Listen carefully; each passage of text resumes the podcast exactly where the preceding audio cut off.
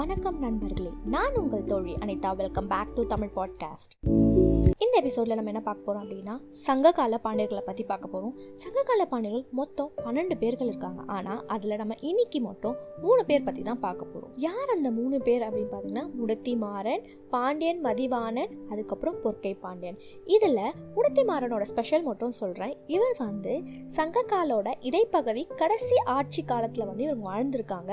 அங்கே இருந்து தான் இவங்க வந்து சங்க காலத்துலேயும் வாழ்ந்திருக்காங்க. ஆல்மோஸ்ட் இவர் மட்டும் வந்து ரெண்டு காலத்தில் வாழ்ந்த ஒரு பாண்டியர் அப்படின்னு இவருக்கு ஒரு ஸ்பெஷலான ஒரு விஷயமும் இருக்கு.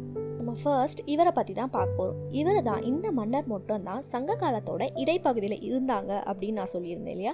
இவர் இந்த காலகட்டத்தில் இருக்கும்போது அந்த ஆட்சி அப்போது வந்து ஐம்பத்தி ஒம்பது பாண்டிய மன்னர்கள் இருந்திருக்காங்க. இவங்க எல்லாருமே எங்கே இருந்திருக்காங்கன்னா கபாடபுரத்தில் தான் இருந்திருக்காங்க. ஏன்னா முதல் கடல்கோள் முடிஞ்சதுக்கப்புறம் அதாவது அடைஞ்சதுக்கப்புறம் எல்லாருமே கபடாபுரத்துக்கு ஷிஃப்ட் ஆயிட்டாங்கன்னு சொன்னேன் இல்லையா? அந்த அங்கே இருக்கும்போது இந்த ஐம்பத்தி ஒம்பது அரசர்கள் அந்த கபாடபுரத்தில் இருந்திருக்காங்க. அதில் இவர் மட்டும் தான் வந்து தப் தப்பி தமிழ்நாட்டுக்குள்ளே வந்திருக்காங்க. இந்த கபாடபுரம் அழிஞ்சப்போ இவரும் ஒரு புலவரும் அது மட்டும் இல்லாமல் தொல்காப்பியம் அப்படின்ற ஒரு நூல் மட்டும் தான் நமக்கு கிடச்சிருக்கு. இது எதுவுமே கிடைக்கல. எல்லாமே இந்த கடல்கோளில் அழிஞ்சு போயிடுச்சு. இவர் எங்கே போய் ஷிஃப்ட் ஆகிறாரு அப்படின்னு பார்த்தீங்கன்னா இப்போ கீழடி அப்படின்னு நம்ம சொல்கிறோம் இல்லையா? இது அந்த காலகட்டத்தில் இதை மணலூர் அப்படின்ற ஒரு இடம் சொல்லுவாங்க. இப்போ நம்ம ஆராய்ச்சி அகல் ஆராய்ச்சி அந்த இடத்துல பண்ணுறாங்க இல்லையா? கீழடியில். அப்போது சில பாண்டியர்களோட பொற்காசுகள் சில திங்ஸ்லாம் வந்து கிடைக்குது அப்படின்னு சொல்கிறாங்களா அதுக்கு காரணம் என்னென்னா அவங்க அந்த ஆட்சி அந்த இடத்துல வந்து அவங்க ஆட்சி செஞ்சுருக்காங்க. அதனால தான் அவங்களுக்கு அந்த விஷயம்லாம் கிடைக்குது. அடுத்தது பார்த்தீங்க அப்படின்னா இவங்க அங்கேருந்து வந்து மதுரைக்கு ஷிஃப்ட் ஆகிறாங்க. ஏன் மதுரைக்கு ஷிஃப்ட் ஆகிறாங்கன்னா நம்ம ஆல்ரெடி வந்து புராண கதையில் வந்து மதுரை மீனாட்சி அம்மனை பற்றி பார்த்தோம்ல அங்கே வந்து ஒரு மன்னர் வந்து பாண்டிய மன்னன் அரசாட்சி செஞ்சாங்கன்னு. ஸோ அதனால அந்த ஸ்பெஷலைஸான பிளேஸ்க்காக அவங்க அங்கே ஷிஃப்ட் ஆகிறாங்க. மதுரைக்கு போயிட்டு அங்கே வந்து ஒரு தலைநகரமாக வந்து கிரியேட் பண்ணுறாங்க அரண்மனை கட்டுறாங்க.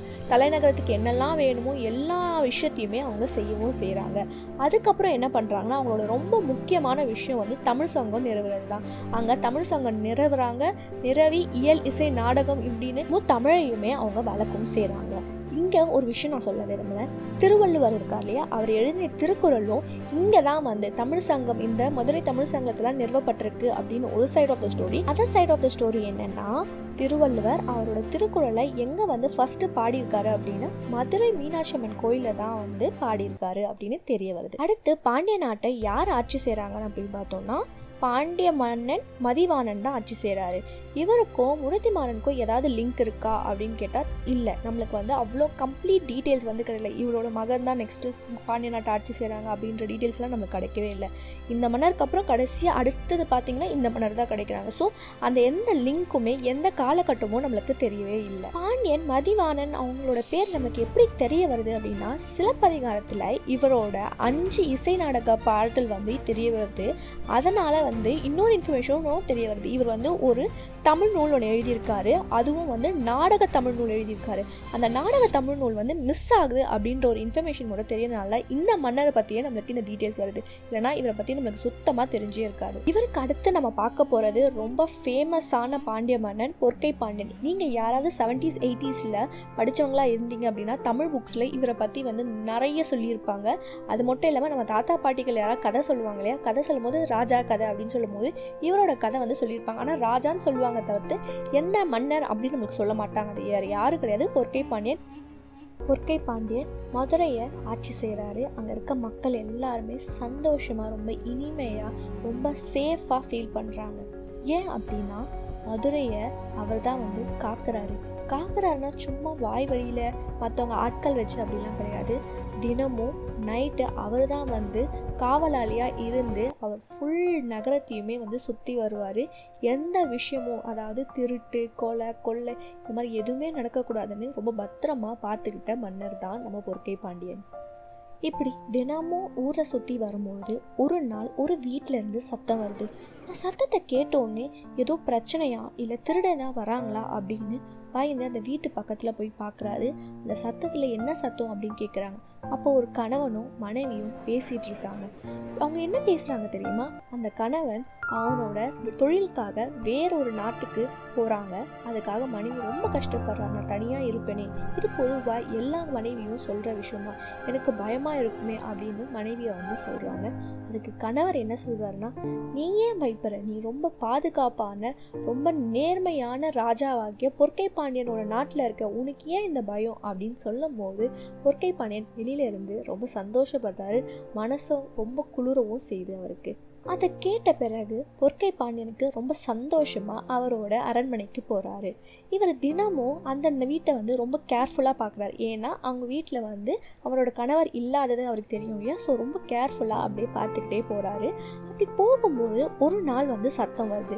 சத்தம் வந்தோடனே பொற்கை பாண்டியன் பயந்துட்டார். ஒரு வேளை வந்து திருட வந்துட்டாரோ அப்படின்னு சொல்லிட்டு அந்த வீட்டுக்கு நடுவில் கடகடன் போய் அந்த வீட்டு பக்கத்தில் போய் நின்று த கதவை தட்டுறாரு. கதவை தட்டும் பொழுது என்ன ஆகுதுன்னா அவங்க கணவரும் மனைவியும் பேசிகிட்டு இருக்காங்க. கணவர் வந்து மனைவியை சந்தேகப்படுறாங்க. இந்த மாதிரி நான் இல்லாத போது யாரோ வந்திருக்காங்களா? அப்படின்னு அந்த சந்தேகப்படுற பேச்சு உரையாடலை கேட்டோடனே பொற்கை பாண்டியன் என்ன பண்ணாரா? அந்த மனைவியை தப்பாக நினைக்கக்கூடாதுன்ட்டு அந்த தெருவில் இருக்க எல்லா வீடுகளையுமே கதவை தட்டிடுறாரு. அந்த தெருவில் இருக்க எல்லாருமே வந்து வெளியில் வந்து பார்க்குறாங்க அந்த மனைவி கணவன் அவங்களும் வந்து வீட்டிலேருந்து வெளியில் வந்து பார்க்குறாங்க தெருவே கூடியிருக்கு. என்ன எதுக்காக எல்லாரும் கூடியிருக்காங்க அப்படின்னு டிஸ்கஸ் பண்ணும்போது அப்போ சொல்கிறாங்க யாரோ ஒருத்தங்க கதவை தட்டுறாங்க. கண்டிப்பாக இது திருடனாக இருக்கும் அப்படின்னு சொன்னோன்னே அவங்க எல்லாருமே என்ன பண்ணுறாங்கன்னா மறுநாள் நம்ம கண்டிப்பாக வந்து அரண்மனைக்கு போய்கிட்டு மன்னர்கிட்ட சொல்லணும். இந்த மாதிரி ஒரு விஷயம் நடந்துச்சு சொல்லணும்னு.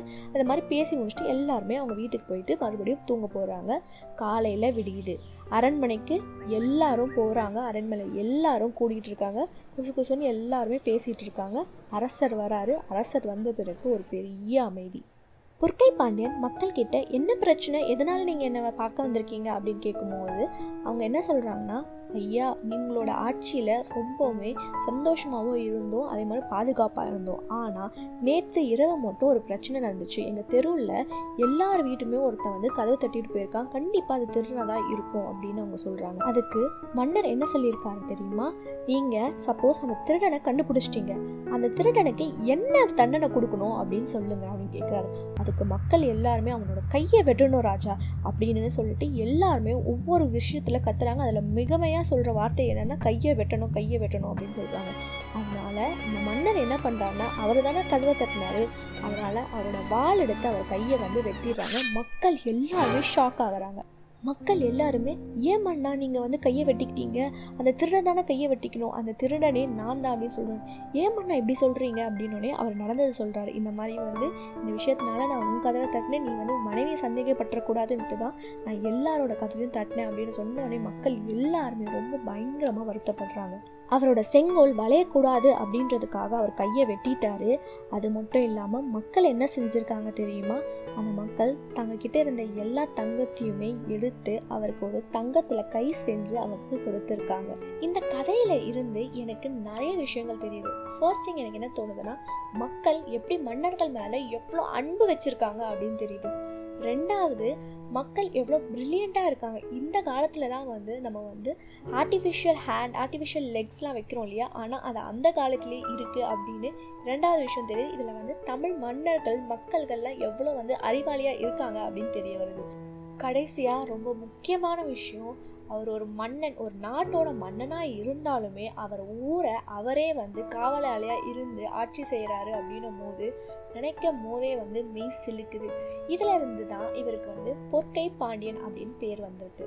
இந்த எபிசோடை பற்றி ஏதாவது ஃபீட்பேக் தரணும் அப்படின்னு நீங்கள் நினச்சிங்கன்னா என்னோட Instagram handle Tamil underscore podcast underscore Anitha. அங்கே வந்து நீங்கள் மெசேஜ் பண்ணலாம். என்ன மாதிரி ஃபீட்பேக்ஸ் வேணால் தரலாம். கண்டிப்பாக நான் உங்களுக்கு வந்து அக்னாலேஜ் பண்ணுவேன். மீதி இருக்க சங்ககால பாண்டிய மன்னர்களை பற்றி நீங்கள் தெரிஞ்சுக்கணுன்னா நீங்கள் பாண்டிய பயணத்தில் தொடரணும்.